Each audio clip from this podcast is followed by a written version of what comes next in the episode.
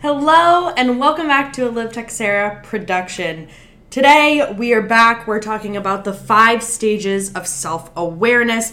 Like we talked about originally, you're going to start stage one, denial, quickly then move into stage two, which is self reflection, quickly move into stage three, which is what we're talking about today, which is self discovery. Now, I obviously talked in the very first episode. If you have not seen that, start there. Obviously, these go in uh, chronological order. But the the five stages of self-awareness these are never-ending cycles. You will constantly be reinventing reintroducing and really getting to know yourself on a whole nother level. Every month every year every single year of your life no matter what. So this is never ending. This is an ongoing process. It doesn't matter how good you get at relationships or communication or being aligned with your goals and your vision and what you want in the world. You will always be touching back with these exact five steps. So, stage three. Stage three is self discovery. Now, the last episode we talked about the reflection. So, it's really figuring out okay, a, there's a problem, there's an issue, there's something that I want to change. Now, B, we're moving into, okay, what is the issue? Let's uncover what the actual issue is. Let's give it descriptive terms. Let's figure out all of the, the pieces to that puzzle. C, we are here now, self discovery. This is the piece where you figure out where does this come from? Why do I do that? So, this right here is the deep rooted stuff, right? You're figuring out, okay, this situation causes this feeling to come up. This is a trigger. This is something that's irritating. This is something that's unpleasant in some way. And you're asking yourself, why am I triggered? Where is this coming from? What is the deeper meaning? What is the root cause? So, like I said in some of the other episodes, this is kind of similar to the onion analogy. The denial stage is not knowing that the onion exists at all. The reflection is saying, wow, this onion's here, it's pretty big, I'm noticing it, okay, it's there, I'm recognizing it. The self discovery is pulling back the layers and figuring out what's on each layer and getting deeper and deeper and figuring out what's at the core of that. So, for example, this is the deep stuff. This is the I don't even want to say the childhood trauma stuff, but this is the fundamental beliefs that were taught to you, that were instilled in you as a small child, as a very young adult. So, some examples of this. We'll go off of some of the feelings and emotions that we talked about at, at the very beginning of this series something like jealousy where would that come from? You're noticing jealousy. It could be in your it could be in your career. It could be in your friendships. It could be in your romantic relationships. It could be with you with people on social media. It could be anything. You're noticing an issue in your life and you're realizing that it's attached to jealousy. Recognize where that come from. For example this could be from an early on, very young young version of you where you constantly felt like you were compared or less than to other people. This could have been from an early girlfriend or boyfriend. This could have been from a group of friends putting you down. This could have came from a, a mom or a dad who favored siblings based on different things. Figure out where this jealousy comes from.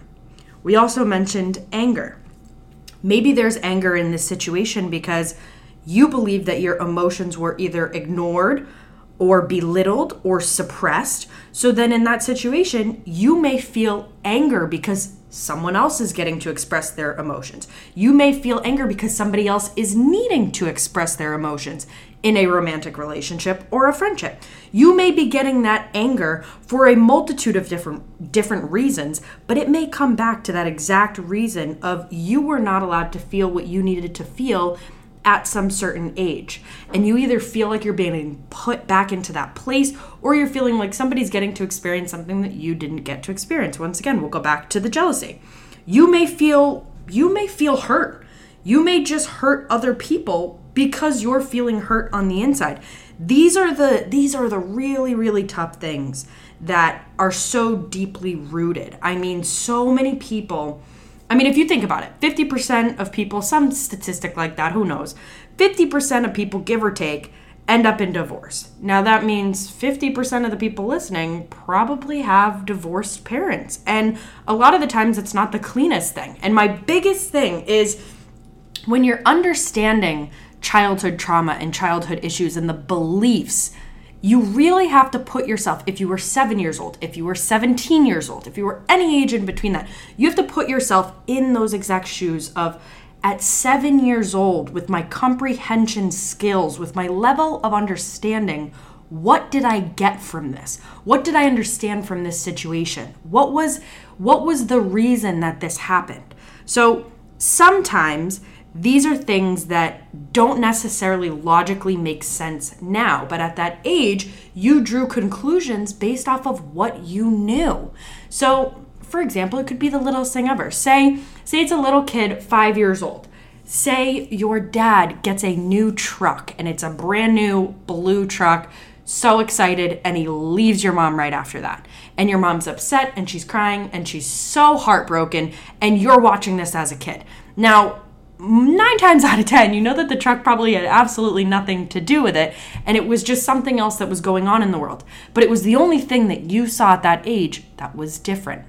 Obviously, there were so many other things involved, and at the age of five, you may not have been able to understand, but maybe you associated that. And as you get older, maybe that car that you bought with your own money at 16, maybe when you're 21, you have a lot of anxiety, you have a lot of resentment, you have a lot of anger, you have a lot of fear in getting rid of that car. And you may sit there and wonder, where the hell does this come from? Why am I feeling this? Why is this such a big deal for me? This is what I'm, and obviously, this is such a small situation in the big scheme of things where you're probably not focused on getting rid of a car or some of the minute details of life. This is like the big deal stuff. But just like a, a small instance like that can create such a profound response in adult years, so can this type of stuff. The stuff that, oh shit, like I said, divorce, 50% of the people had it.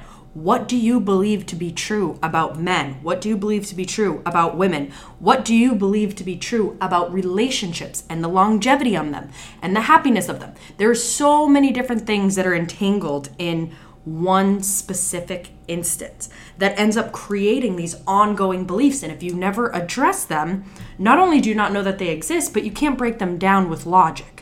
And if you can't break them down with logic, you can't heal what needs to be healed and move on and grow and become the person that you really want to be. You can't achieve that level of happiness and bliss without at least acknowledging and working through some of these things. So, with all of that being said, everything is a coping mechanism. And even if you're, you know, you're bad at communicating, it may be a desire, it may be scratching an itch, so to speak, to, to make you feel unheard, to make you feel unseen, to make you feel unloved. And it sounds so counterproductive, and it is, but get this. We've talked about this before. The idea of an emotional home.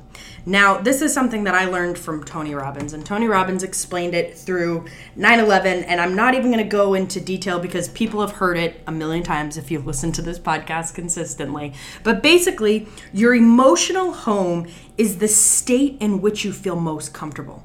So think about the positive experiences you had as a child, the negative experience you had as a child. Go into your teens, do the same thing, your young adult life, etc., etc you have these themes of emotional homes. If you feel less than in the workplace, it's likely that you feel less than in other areas. If you feel unheard within your friendships, it's likely that you feel unheard in other relationships as well. These emotional homes that we create when we're really young, they are typically associated with negative feelings, although they can be very positive as well. We just so to happen to be talking about them in a more negative way in the in the form of we're trying to reconstruct these habits, right? But at the end of the day, your emotional home is your most comfortable place. It is what you had to, what you were forced to, what you by nature were used to as a young child. And it's something that you will recreate and recreate and recreate and recreate until you find healing. So, what do we do with this? First, you figure out where does this come from? Where is this behavior coming from? And what emotional home is it coming from as well? You figure out these two pieces and you tie them together. You go, okay, well, this behavior, there's a pattern. I've done this before. Okay, I'm seeing it, I recognize it. Now I'm noticing, okay, this is to fuel this type of emotional home. I'm trying to feel anxious. I'm trying to feel depressed. I'm trying to feel alone. I'm trying to feel unlovable, whatever it is, right? You're connecting those dots and you're figuring out, okay, now I can point out where this is from. Then what? The second piece to this is you have to affirm, you have to teach yourself, you have to promise yourself, you have to affirm that you don't have to live like that anymore. Life is meant to be better. Life is meant to be more fulfilled and more happy and more joyous and whatever those feelings and emotions that you are guided to give yourself. That is what you need to affirm. You need to bring yourself from, oh, okay, this is what I'm used to. This is my emotional home. This is the level of happiness I am used to, but this is where I'm going. And when you know that, you hold all of the power to then get into the next stage, to move into the next stage, which is responsibility of self. And before we even get into it, you guys already know that the responsibility of self is going to be it's going to be a commitment, it's going to be an action, it's going to be you showing up for you every day, but you have to do this work first. You have to do the self-discovery, peel the layers of the the onion back and figure out where does this come from? Why is this showing up in my life over and over again? And what emotional home am I allowing to continue? Because then you have the power to say, okay, this is what I've been doing. This is this is the itch I've been scratching, the emotional home. Now I want to teach myself and affirm that I deserve more. I want to be happier. I want to be more successful. I want to be more loved. I want to be more connected to the people around me. And I am deeming that possible and I am putting that out into the universe and I am deeming that, okay, this is my new goal. This is going to be my new baseline. This will be my new emotional home going forward. That is what then brings you into stage four, which is responsibility of self. And we will talk about that on Monday. Thank you guys so much for tuning in. As always, thank you guys for listening. I appreciate each and every one of you. If you have not yet, please give this a five star rating in the iTunes app. All you have to do is just scroll down to the bottom. It's so quick. And if you'd like to leave a little review, I would appreciate it so much. I love reading them. Thank you guys for tuning in. I will talk to you on Monday. Bye.